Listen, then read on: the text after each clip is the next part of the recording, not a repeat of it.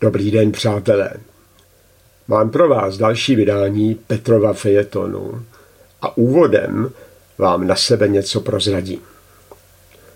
Když čtu, co píší hospodářské noviny, některé blogy, anebo slyším, co vysílá veřejnoprávní rádio a televize, tak mám zvláštní hřejivý pocit. Tak a je to tady, řeknete si. Ten se definitivně zbláznil. Ale kde pak? Není důvod k obavám. Pořád to mám tak, že u některých jejich článků spochybňuji hlavní myšlenku, jiným vytýkám chabou argumentaci a u mých v úvozovkách nejoblíbenějších autorů nesouhlasím ani se souhláskami a samohláskami. Ale přesto vždycky okřeji při pomyšlení na to, že existují. A neuvěříte mi proč. Protože kritizují vládu.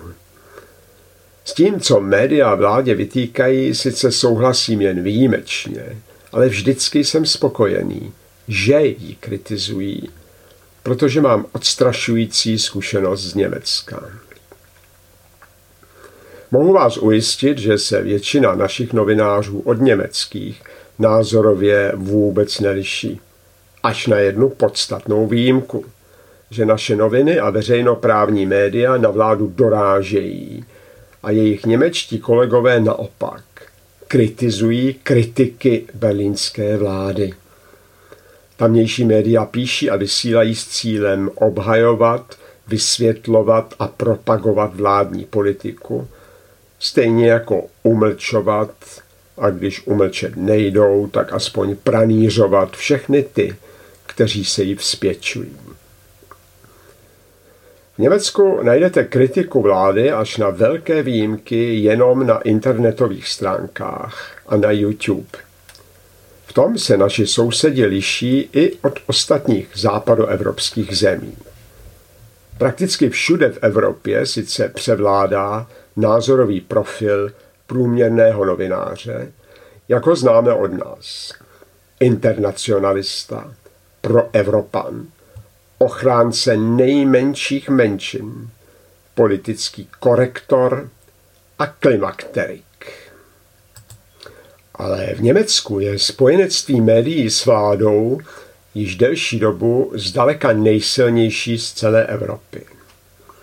Nezdravá přítulnost německých médií k vládě se poprvé jasně projevila při zachraňování eura okolo roku 2011. Zmohutněla v souvislosti s takzvanými uprchlíky a nabrala až hysterické rozměry v případě korony.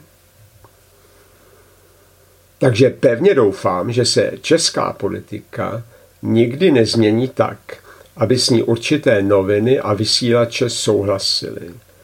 Jednak proto, že by to podle mě nebyla dobrá politika.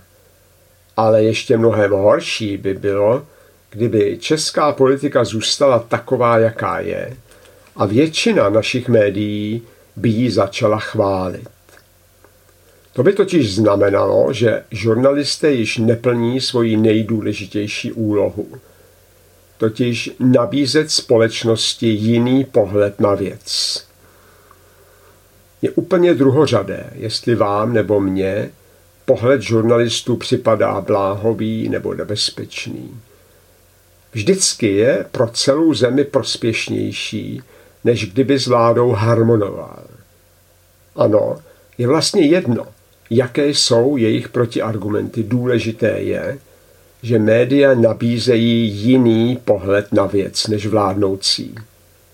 Jejich funkcí je kriticky doprovázet vládní politiku. Tak si to shrňme. V Čechách můžeme být, aspoň ve většině případů, vděční za to, že vláda dělá něco jiného, než by si přála média. A médiím bychom měli být vděční za to, že vládě koukají na prsty. A proto nechci ani pomyslet, co by se stalo, kdyby pán Bů nebyl jednou při volbách doma a premiérkou by se stala třeba Markéta Pekarová Adamová a vládla odpovídající koalice. pak bychom měli stejně nesnesitelnou milostnou aféru mezi špatnou politikou a propagandistickou mašinerií jako v Německu.